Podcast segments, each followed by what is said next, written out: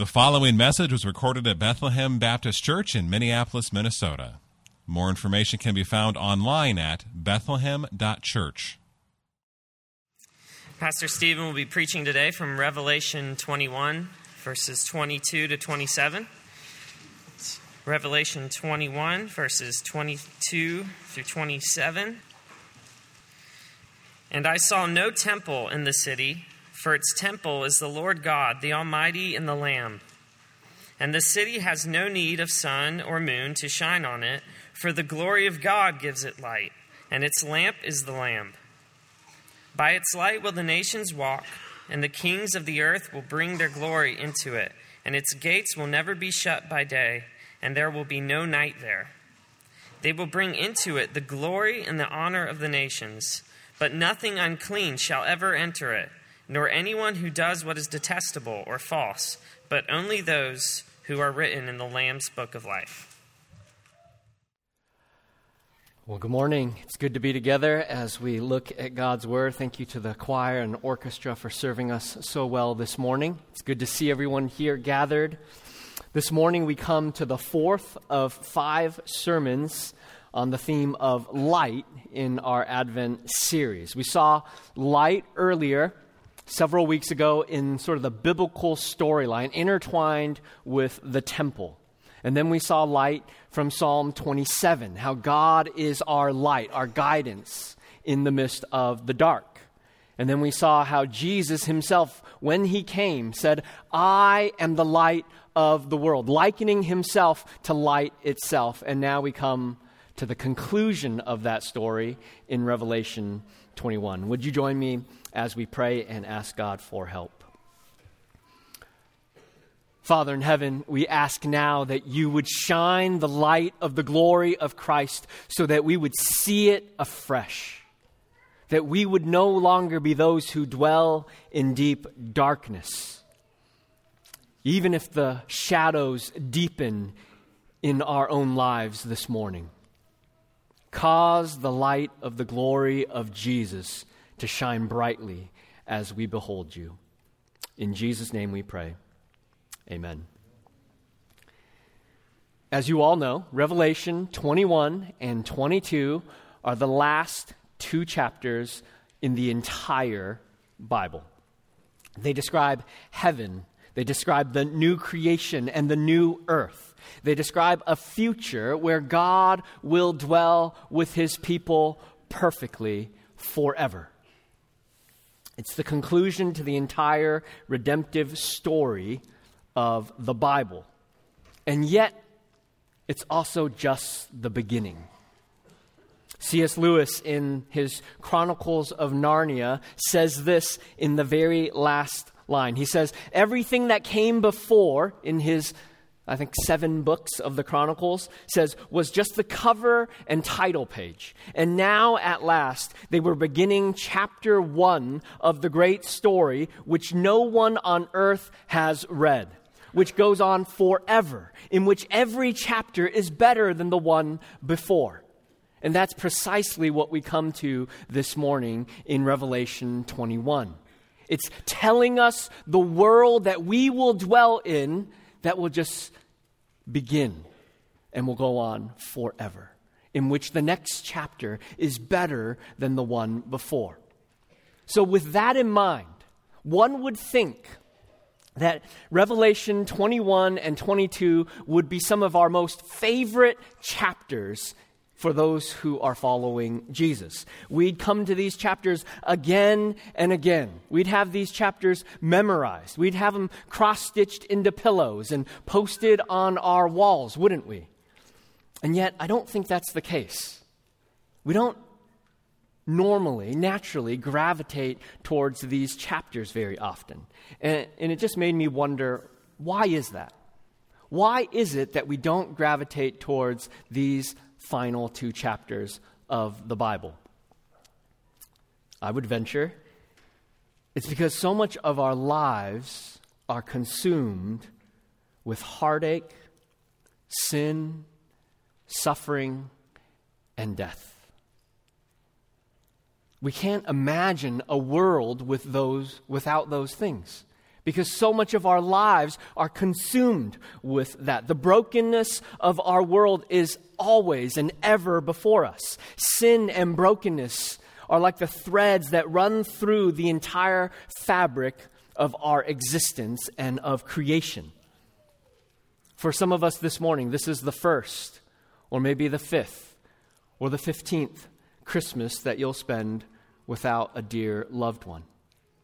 And you feel the ache in your soul still.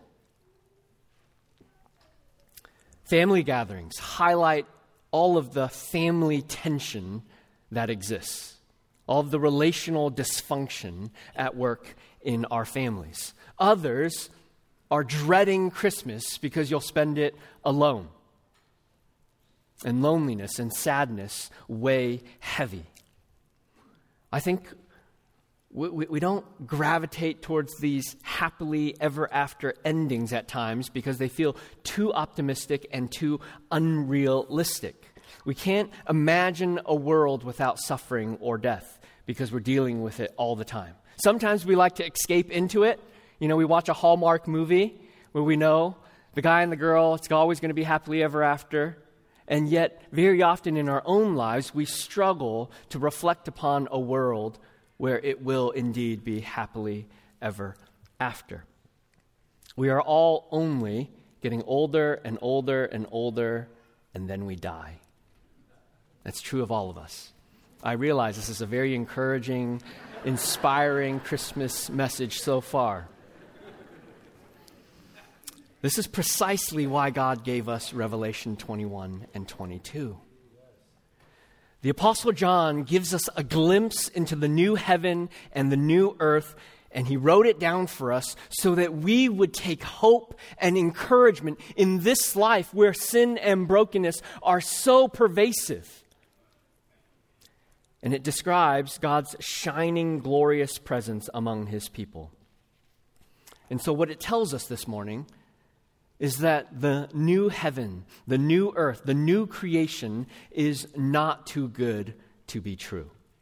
But instead, it's a reality that awaits each one of us. This passage aims to give us hope and encouragement, and its main point is this We will bask in the light and glory of God and dwell with Jesus forever and ever. And for some of us this morning, you can't wait. And for others of us, you think, is that it? Is, is there more? And, and I hope as we walk through this passage, we'll see just the significance and the wonder and the startling truths here in this text. And for some of us this morning, whose hearts are overwhelmed, we, we feel like we're dwelling in the midst of deep darkness right now. Uh, you're headed to Mayo or you're coming back from Mayo. Uh, you're making plans for the funeral that's upcoming, or, those plans have just passed. Take heart. Don't lose hope. Let, let me just situate us Several weeks ago, we looked at Genesis 1 3. Let there be light, and there was light. And throughout the Bible, we saw that God's presence dwelt in the midst of his people in the tabernacle and in the temple. And then Jesus came, and he said in no uncertain terms, I am the light of the world. Who whoever doesn't believe in me will not have the light of life. And now the church is filled with the Holy Spirit and is to shine the light of the glory of Christ in the midst of darkness. And now we fast forward to the end of the story to see a vision of what heaven will be like. And I often use heaven and new creation and new earth kind of interchangeably, but we're talking about this new creation, new earth that we will be dwelling in that we often think of as heaven. And the first thing we see in this first part, in verses 22 and 23, is that God dwells with his people. Look with me at verse 22. He says, And I saw no temple in the city, for its temple is the Lord God, the Almighty, and the Lamb. And the city has no need of sun or moon to shine on it, for the glory of God gives it light, and its lamp is the Lamb. So, what preceded Revelation 21 is John's description in Revelation 20 of the final judgment, the final judgment and war against the ancient serpent Satan. And God once and for all decisively defeats Satan, casts him into the lake of fire to be tormented day and night forever.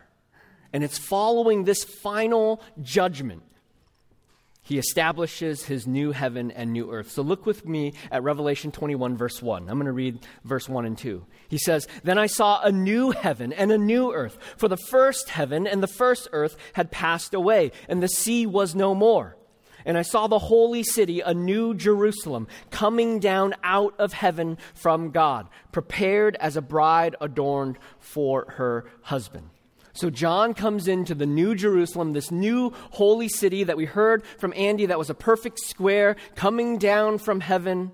And it says, This New Jerusalem, he sees no temple in the city.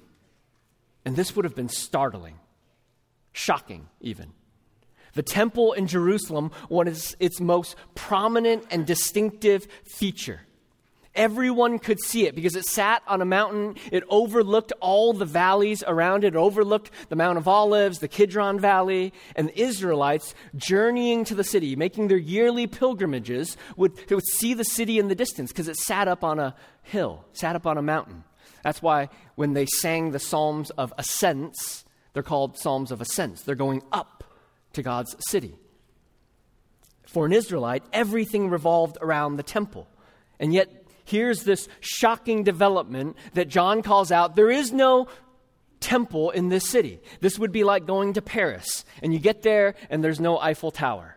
This is like taking a field trip to Washington, D.C. You get to the Washington Monument, and it's just a flat piece of ground. There's no Lincoln Memorial, there's no White House. You go to the Black Hills, there's no Mount Rushmore. You go to Australia, there's no Great Barrier Reef. And you're thinking, wait, wait, what's, what's going on? Why is there no temple in this new heavenly Jerusalem, this new city? Well, it, John tells us, for its temple is the Lord God the Almighty and the Lamb. The stunning truth is that God and Christ are the temple. We will have unfiltered, unmediated access to God. We will be in His presence forever. To see the significance of this, we have to rewind to several weeks ago. God's presence, we said already, dwelt in the tabernacle, dwelt in the temple. High priest would enter once a year into the Holy of Holies to offer sacrifice. And yet, when Jesus was crucified, the curtain was torn in two. And Jesus himself says, I am the temple. We come to the throne of grace through Jesus. And so we don't go backwards, but we go forward. We don't resurrect a temple, but we go all the way forward where we're in God's presence perfectly. In fact, we actually do go backwards a little bit because we go all the way back to Eden, pre fall. We are walking and talking with God Himself. In the new creation, God will dwell perfectly with His people. There's no need for mediator priest, or sacrifice. Look with me at Revelation 21, verse 3. It makes this explicit. He says, Behold, the dwelling place of God is with man. He will dwell with them, and they will be his people, and God himself will be with them as their God. And so, this new creation, this new earth that we will take hold of, is where God's people will dwell in his presence for, per- for perpetuity forever. God's presence will not be confined to a temple, but his shining glory will fill the entire earth. Now, look with me at verse 24. It says, The city has no need of sun or moon to shine on it, for the glory of God gives it light, and its lamp is the Lamb. So, what is this saying here? It means, it says, that the glory of God and of Jesus will illuminate the world like the sun illuminates the world now. And let me just define what the glory of God is God's glory is the visible display of the radiance of God's holiness and worth and perfection. So it's the visible display of his radiance of his holiness and worth and perfection. And so God's glory will shine forth so that there is no need for sun or moon. And this is in fulfillment of what Isaiah the prophet prophesied. In Isaiah 60, and we'll come back to Isaiah 60 again and again because he prophesies about all of these things that we see. Isaiah 60, verse 19, He's prophesying of a future day, and he says this The sun shall be no more your light by day, nor for brightness shall the moon give you light. But the Lord will be your everlasting light, and your God will be your glory. Your sun shall no more go down, nor your moon withdraw itself, for the Lord will be your everlasting light, and your days of mourning shall be ended. So, thousands of years earlier, Isaiah prophesied of the coming day where there would be no more need for sun or moon because God would be the light among his people. And he says this in that verse There will be no more mourning. Your days of mourning shall be ended. And this again confirms Revelation 21 4, where it says, in this new creation. He will wipe away every tear from their eyes, and death shall be no more. Neither shall there be mourning, nor crying, nor pain any more, for the former things have passed away. So, what is he saying here? He's saying, We will be in God's shining, glorious presence so that we don't need the sun, we don't need the moon, and in this day there will never be any more grief, any more heartache, any more brokenness, any more sin, no more effects of sin, and we will be with God perfectly forever. Revelation 21 is written so that it might awaken our hearts with hope for a future day. I think this is figurative language that he's using. So, whether or not there will be a physical sun or moon is inconsequential. His point is that God's glory is incomparably greater, brighter, and more brilliant and more glorious than any other source of light. So l- let me just try this on. It's like this light. You can see that? Imagine that was the sun, the brightness of the sun. And if I brought this out into, you know, our beautiful summertime July day and shined it right up at the sun, it, it wouldn't make a it wouldn't make a single difference. That's what the sun will be like. That's how small its light will seem in the light of the glory of God and Christ. So, what will the new heavens and new earth be like? It's going to be good. That's one of the things we need to see this morning. I think many of us do not long for heaven, do not long to be with God because we think it's going to be boring. I'm going to be strumming my harp, floating around like a fat angel. And that's just furthest from the truth.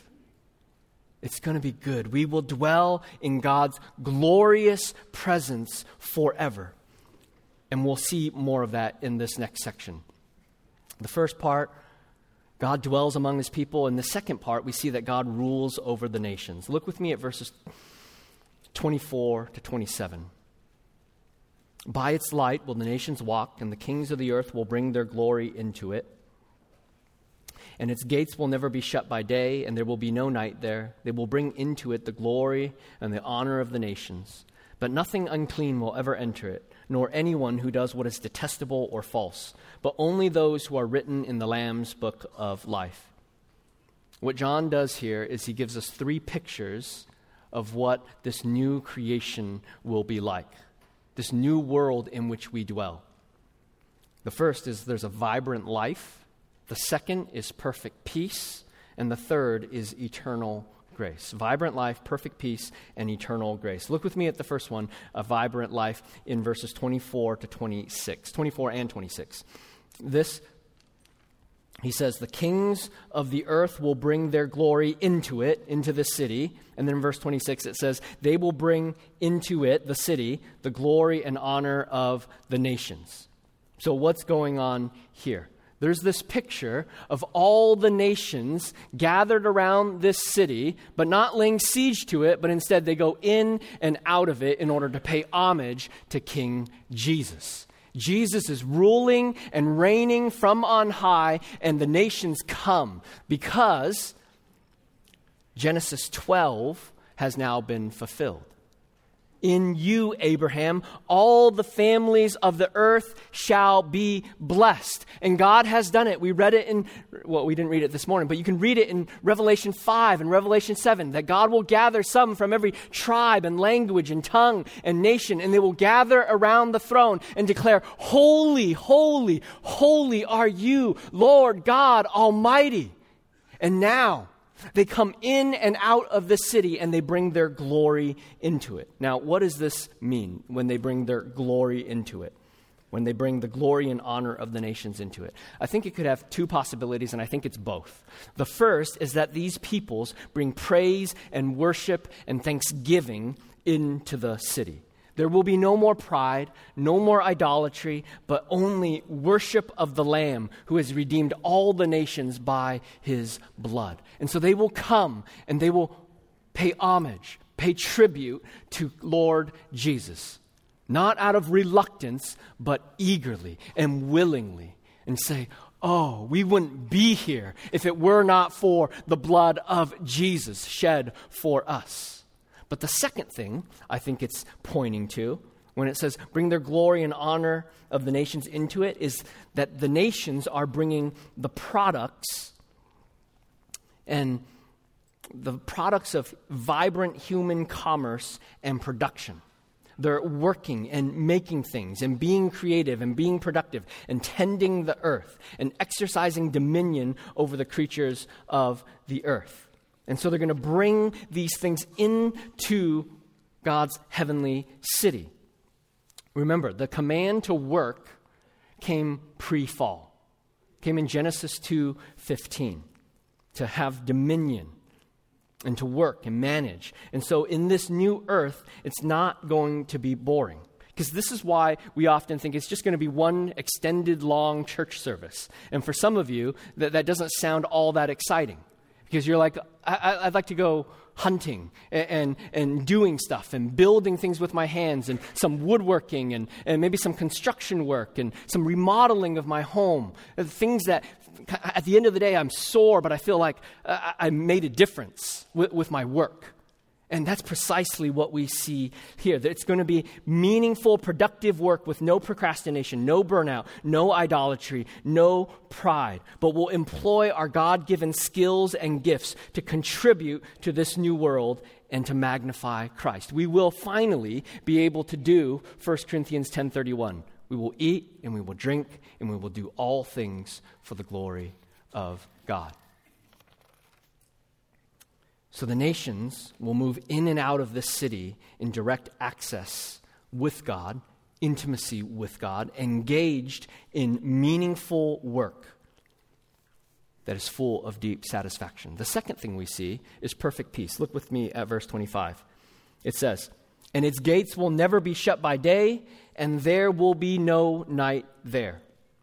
Now, look back with me at Revelation 21, verses 12 and 13, where it talks about the gates the gates of the city. It had a great high wall. This is Revelation 21, verse 12, with 12 gates, and at the 12 gates, and at the gates, 12 angels. And on the gates, the names of the 12 tribes of the sons of Israel were inscribed. On the east, three gates, and on the north, three gates, and on the south, three gates, and on the west, three gates. So, what we get in this city, that is a perfect square, is three gates on each and every side, and at each of the gates there's an angel stationed there. But what he's just said here in Revelation 21 is that the gates will never be shut. So, what does that mean? What, what is that saying? It means that we will experience perfect safety and peace. This city has no threats, no enemies, no rivals, no rebellion, and no attacks to worry about the peoples of the earth will move in and out freely in order to come to King Jesus. And again, this is reflected in Isaiah 60, 11. Your gates shall be open continually, day and night. They shall not be shut, that peoples may bring to you the wealth of the nations with their kings led in procession. So we see that again. The, the nations are going to move in and out of the city, and they're going to bring the wealth of nations, their productive work, their vibrant commerce into this city. And there will be perfect peace. And th- there's an echo here, isn't there? In, Genesis 3:24, an angel, a cherubim, is stationed at the entrance of the Garden of Eden in order to make sure no one gets in and eats of the tree of life. And now there's an angel stationed at each of these gates of the city, but the gates never close, which means people can go in and out, which means they're stationed there to make sure the gates stay open. It means God is zealous and jealous for God's people to be able to come in and worship and have unfiltered, unmediated access to the throne of grace. Our gracious God is ensuring that his gates stay open so that all the redeemed can come and behold the glory of God. Now, verse 25 says, And there will be no night there. Again, I think this is figurative language to say that there will be no more of what darkness signifies. Because I think we'll still want to appreciate the glory of the stars. But there will be no more of what darkness signifies, which is what? No more fear, no more death, no more destruction, no more evil, no more hopelessness, no more despair, no more depression, no more spiritual blindness. No evil, no death, no sadness, no more wickedness. In this city, there will be no human trafficking, no prostitution, no abortion, no murder, no exploitation, no wars, no genocide, no violence, no shedding of blood, no COVID, no cancer, no cataract surgery. All of creation right now is groaning under the weight of sin and brokenness. And we feel that deep in our own hearts as well.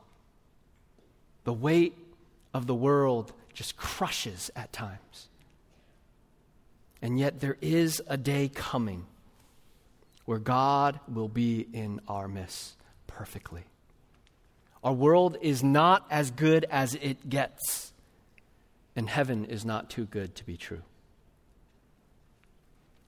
God is ushering in a world of perfect peace where fear and hopelessness and despair are banished forever.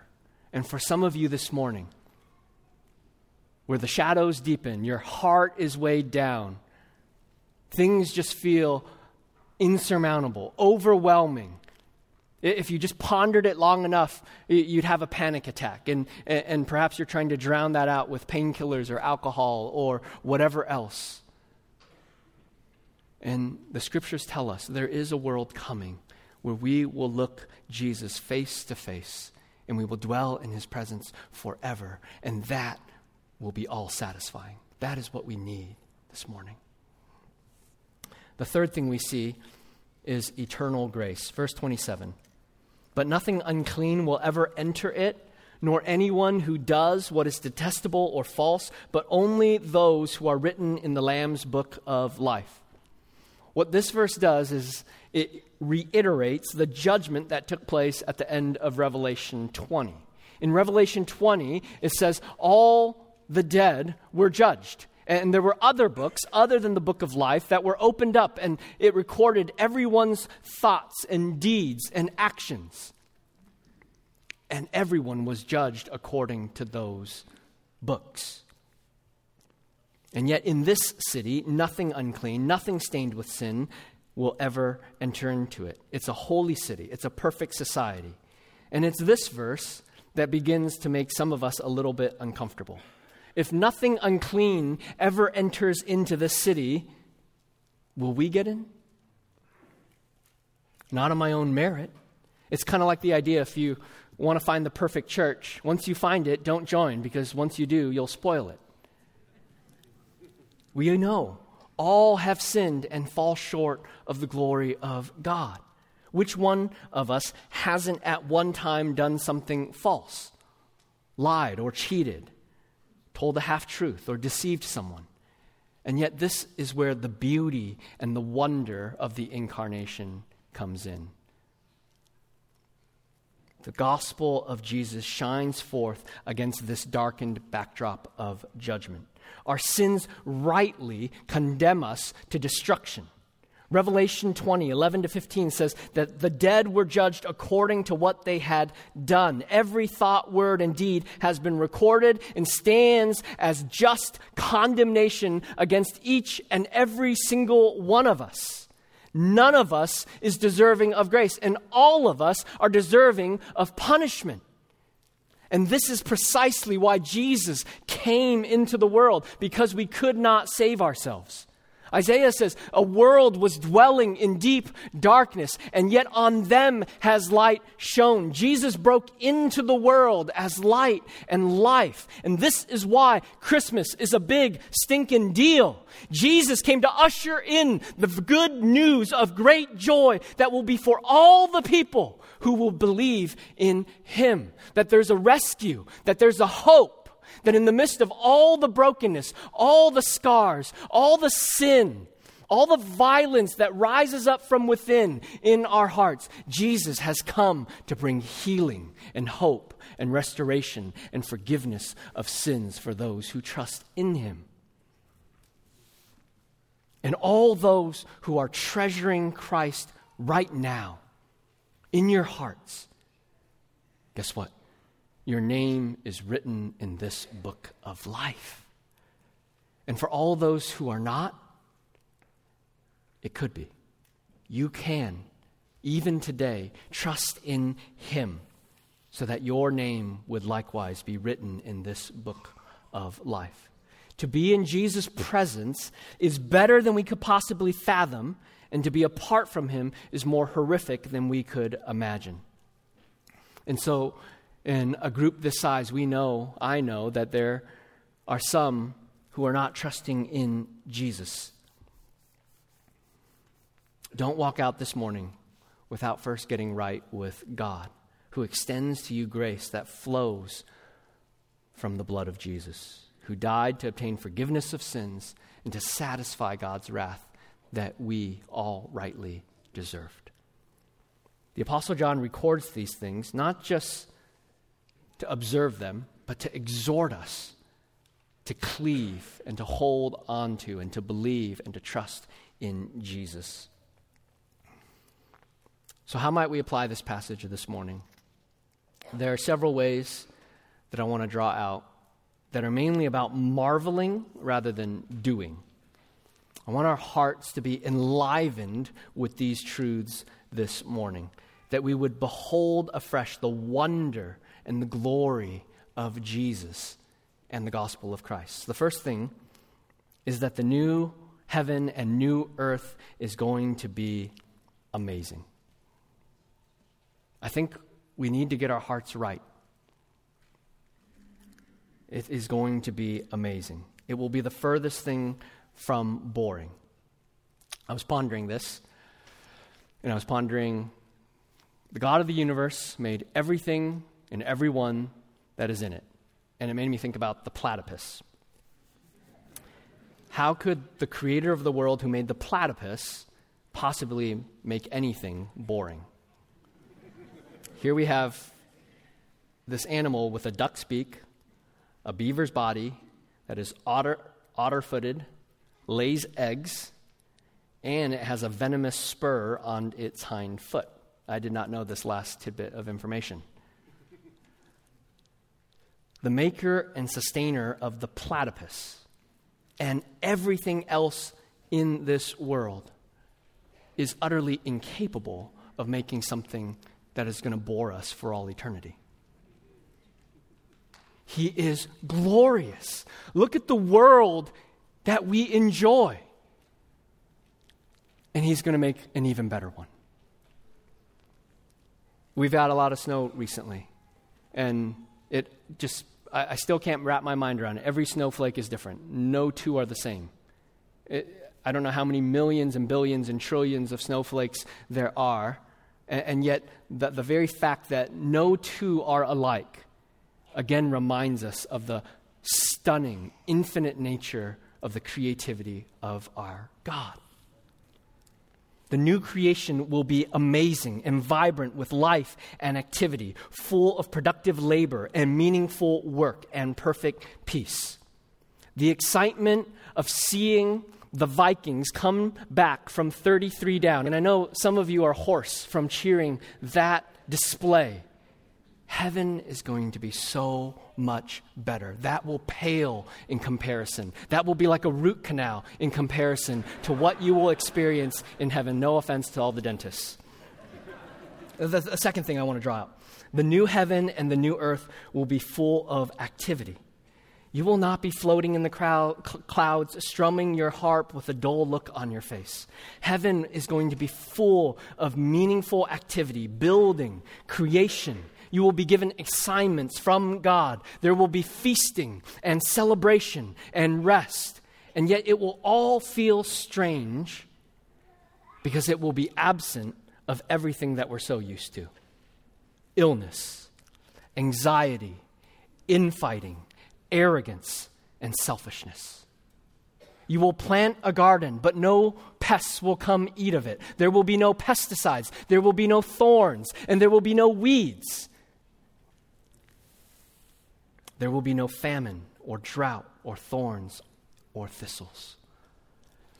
Third, the new heaven and the new earth is where we will be with God.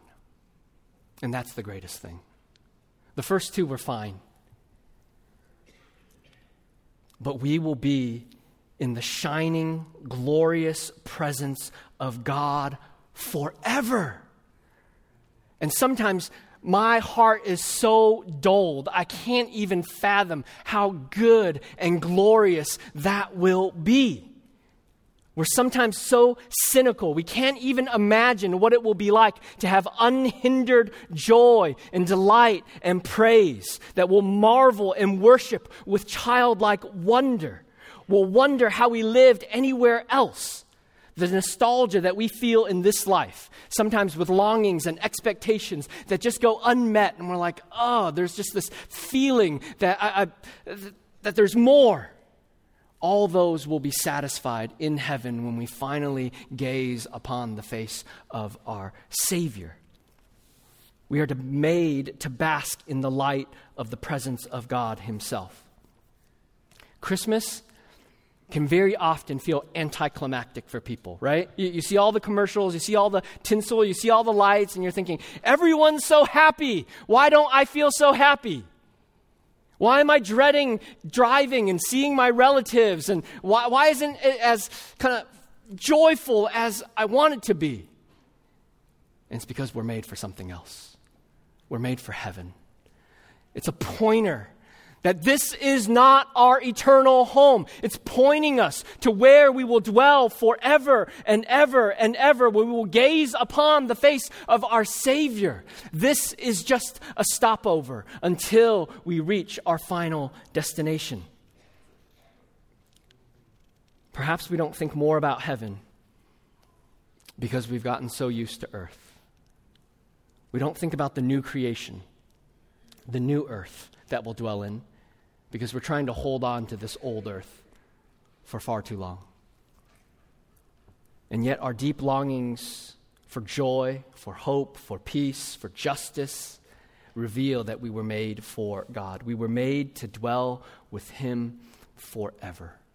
And so, Christmas this morning reminds us that God has come to dwell with us.